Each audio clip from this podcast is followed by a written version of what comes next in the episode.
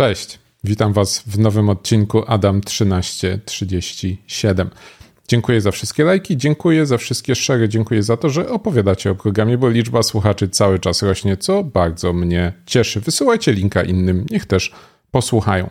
A jest o czym słuchać, bo dzisiaj będzie 9 newsów. Ostatnio polubiliście, że było więcej, więc dzisiaj też będzie więcej. Jak chcecie na jakiś temat coś doczytać, to linki znajdziecie w opisie filmu albo podcastu, tam gdzie zawsze, pod spodem. A teraz do rzeczy, bo tych 9 newsów samo się oczywiście nie opowie. Pierwsza wiadomość o tym, że rosyjscy hakerzy udający Anonymous, walczący w imieniu Rosji z Ukrainą, tzw. Tak hacknet, okazuje się być mocno powiązany z APT-28, czyli wojskowym wywiadem Rosji GRU. Firma Mandiant mówi, że obserwowała dosyć często sytuacje, gdzie to GRU lub narzędzia GRU były wykorzystane do czyszczenia dysków zainfekowanych sieci, a w ciągu doby wycieki pojawiały się na kanałach Telegrama zarządzających przez Hacknet i nie tylko. Czy to normalne, że hakerzy rosyjscy współpracują z wojskowym wywiadem? To nie takie oczywiste, nie zawsze i nie wszędzie, ale chyba nikogo nie zaskakuje. Cyberprzestępcy raczej są pod kontrolą wywiadu, a może Hacknet jest obdarowywany przez rosyjski wywiad danymi. Trudno powiedzieć, jak ta relacja wygląda, nie siedząc w środku i nie obserwując tego z wewnątrz, ale relacja na pewno jest i współpraca na pewno jest, i to taka dosyć daleko idąca. Drugi dzisiejszy news. Facebook wraz z innymi e, platformami zdjęły dosyć sporo kont, dosyć sporo kont, bo prawie 1600 profili fałszywych, 700 stron, które wydały ponad 100 tysięcy dolarów na reklamy w ostatnich miesiącach. Co te strony robiły i czyje one były? One oczywiście były rosyjskie, czy też reprezentowały rosyjskie interesy. I co ciekawe, te strony nie były tylko po angielsku, te strony były też po niemiecku, po włosku, po ukraińsku, po francusku, więc były wycelowane w kraje europejskie i oczywiście chodziło o kampanię pokazującą, że no, Europa tak naprawdę przegrywa i pomaganie Ukrainie jest niedobre, bo gaz, bo węgiel, bo ropa i inne tego typu historie, więc znana rosyjska narracja przestańcie pomagać naszemu wrogowi, bo jeszcze z nami wygra. Także te strony zostały zdjęte, wiele organizacji współpracowało przy ich identyfikacji i bardzo dobrze, że zostały zdjęte, oby już się kolejne nie pojawiały, choć tu nie mamy zbyt wielkiej nadziei. Trzeci news. Podatności w protokole Matrixa. Jak ktoś interesuje się kryptografią, to na pewno warto przeczytać Matrix to taki protokół, który ma ambicje być czymś w rodzaju protokołu SNTP, tylko że dla komunikatorów end-to-end, umożliwiający federację różnych sieci komunikatorów, no bo przekleństwem jest to, że mamy tych komunikatorów w telefonie 15 i nie da się z jednego napisać do użytkownika drugiego. Matrix ma to rozwiązać i od wielu lat funkcjonuje, ale gdy naukowcy spojrzeli w ten protokół, okazało się, że kryptografia jest trudna. Znaleźli wiele bardzo poważnych błędów umożliwiających, szczególnie w konwersacjach grupowych, chociażby podsłuchiwanie rozmów, zarządzanie grupami, poznawanie ich składu trudno jest to zrobić bezpiecznie i twórcy Matrixa wiedzieli, co robią, a mimo to badacze byli w stanie znaleźć bardzo interesujące podatności. Znajdziecie linka nie tylko z, do samej pracy naukowej, ale także do streszczenia na Twitterze przez znanego kryptografa napisane, więc e, polecam. Faktycznie bardzo ciekawy wątek dla osób interesujących się akurat tym tematem. Kolejny news to autor cheatów do gier pozywa producenta gier. To mi się strasznie spodobało, więc tutaj chwileczkę dłużej. W ogóle, jeżeli chodzi o osoby piszące narzędzia do oszukiwania w grach, to okazuje się, że one czasem potrafią być lepsze w inżynierii wstecznej od ludzi analizujących zawodowo złośliwe oprogramowanie, bo producenci gier starają się maksymalnie utrudnić życie producentom cheatów, a producenci cheatów zarabiają na tym, że są w stanie zrozumieć, jak gra działa i jak można ją oszukać i jak nie dać się złapać na oszukiwaniu, bo oczywiście są gry, są cheaty, są anty-cheaty i są anty-anty-cheaty, bo każda strona strzela do tej drugiej, jak tylko tamta coś wystrzeli.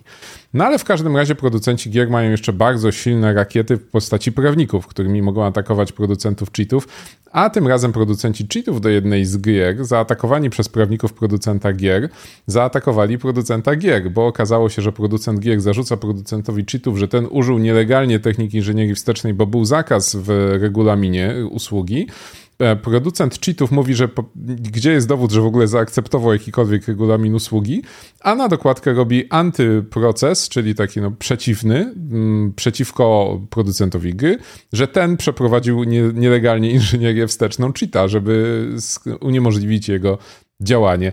A na dokładkę jeszcze w aktach sprawy znalazła się informacja, że producent gry pobrał niektóre informacje z komputera jednego z współpracowników producenta Cheata, co podpada już trochę pod hacking, bo wtedy jeszcze w licencji producenta gry na grę nie było zgody na pobieranie plików z komputera osoby, która oszukuje. Więc e, bardzo odważna akcja, pozywanie kogoś, kto nas pozywa, gdzie jeden jest niby tym dobrym, drugi tym złym, a do końca tak naprawdę chyba nie wiadomo. Ciekawy wątek w każdym razie do śledzenia. I następny news. Tylna furtka w hypervisorach ESXi i VMware'a. Bardzo ciekawy backdoor, e, zasługujący na więcej uwagi niż e, ta, którą poświęcił Morynek, bo przeszedł trochę bez echa. Mandiant wykrył jednego ze swoich klientów infekcję, której od początku nie był w stanie zlokalizować, a jak zlokalizował, to okazało się, że zainfekowany był hypervisor e, na maszynach ESXi, bardzo ciekawym backdoorem, który z jednej wirtualki umożliwiał kontrolowanie drugiej wirtualki, na przykład pobieranie i uruchamianie na niej plików. Oczywiście to nie jest zdalne wykonanie kodu, trzeba mieć admina, żeby takiego backdoora zainstalować, ale jest to bardzo zaawansowana technika, niespotykana nigdy wcześniej, umożliwiająca przetrwanie napastnikowi w sieci ofiary w miejscu, gdzie rzadko pojawiają się programy antywirusowe i rozwiązania mające znaleźć coś złośliwego. Także bardzo ciekawy wątek, bardzo zaawansowana technicznie e, kawałek kodu. E, no i prawdopodobnie Chińczycy, choć tak bez silnego wskazania. I następny news, dziura w Exchange'u. Dawno nie było dziury w Exchange'u, prawda?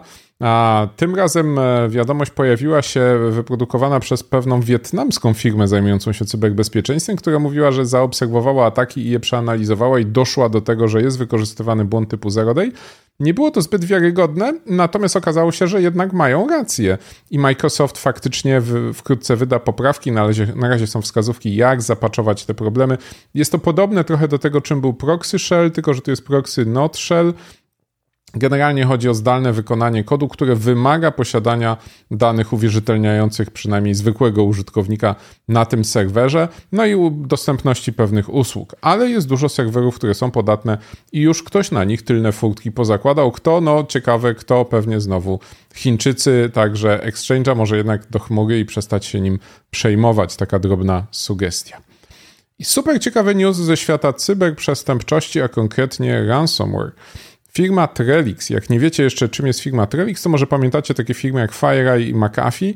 I McAfee, część Enterprise, połączyła się z FireEye'em i utworzyły Trellix. I Mandiant jest sam, a Trellix teraz jest nowy, który jest byłym FireEye'em tak naprawdę trochę.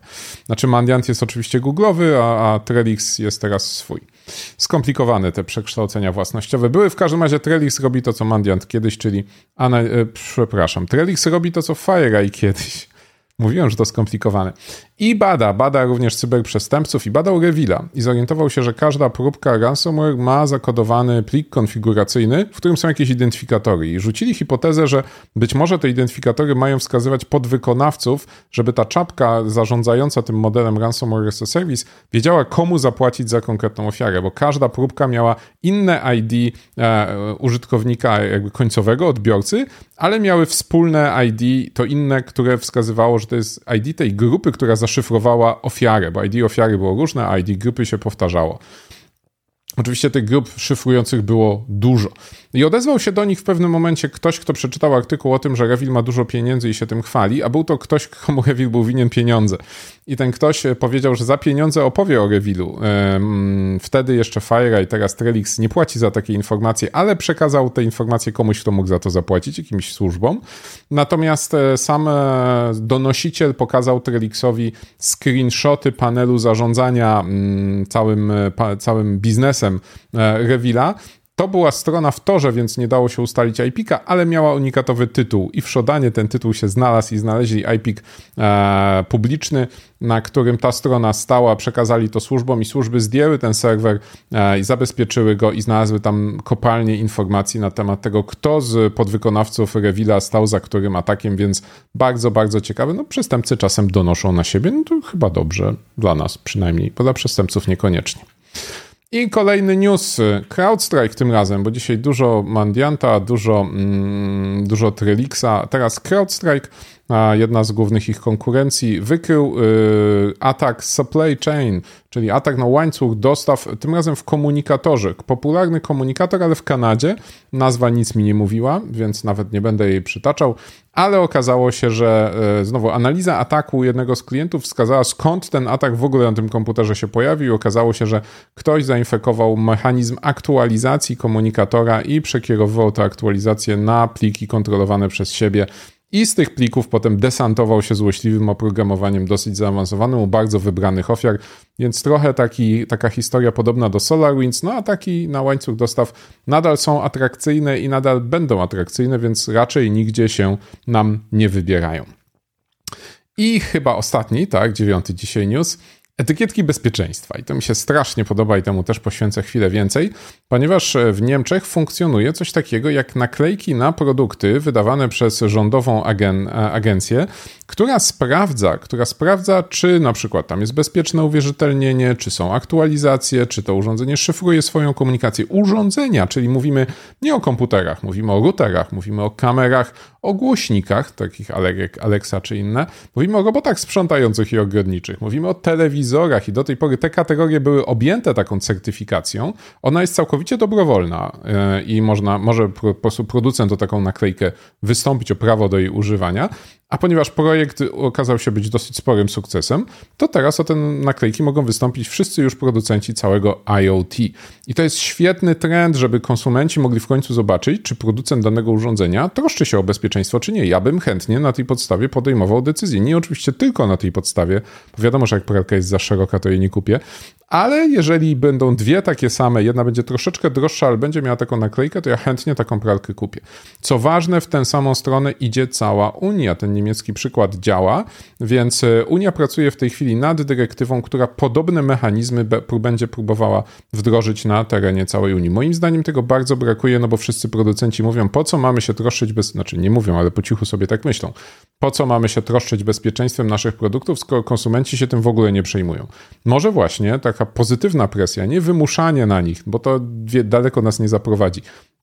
Ale taka pozytywna presja, że o, konkurencja ma już taką naklejkę, a my jej nie mamy, to może my też sprawdzimy, czy nasz sprzęt spełnia takie podstawowe standardy. Tam jest norma definiująca standardy bezpieczeństwa IoT pod spodem, e, która jest bardzo rozsądna, więc te minimalne standardy bezpieczeństwa faktycznie może by w końcu te wszystkie urządzenia sprzedawane na europejskim rynku zaczynały spełniać. Byłoby bardzo miło. I słuchajcie, tym dziewiątym newsem kończymy program powoli już. A przypominam, że już za tydzień, oczywiście 13.37 w kolejnym odcinku, a dzisiaj, jeżeli oglądacie mnie w niedzielę o 21.00 w rozmowie kontrolowanej, pojawi się Maciek Chmielarz, człowiek, który prawie całą swoją karierę poświęcił dbaniu o jakość oprogramowania i zarządzaniu zespołami programistów. Maciek oprócz tego bardzo lubi bezpieczeństwo, więc będziemy z nim rozmawiać o tym bezpieczeństwie aplikacji. Czy to jest w końcu taki Yeti, którego nigdy nie znajdziemy, czy może kiedyś uda się napisać aplikację, która nie będzie miała błędów. Może języki trzeba zmienić, może narzędzia, może ludzi, może procedury. W każdym razie temat wydaje mi się całkiem ciekawy. Głosujcie, klikajcie rączki w górę, klikajcie subskrybuj, dzwoneczek i powiadomienia o wszystkich e, nowych odcinkach, a kolejny odcinek Adam 1337 Was nie ominie. Miło było się znowu z Wami widzieć i życzę spokojnego tygodnia bez incydentów.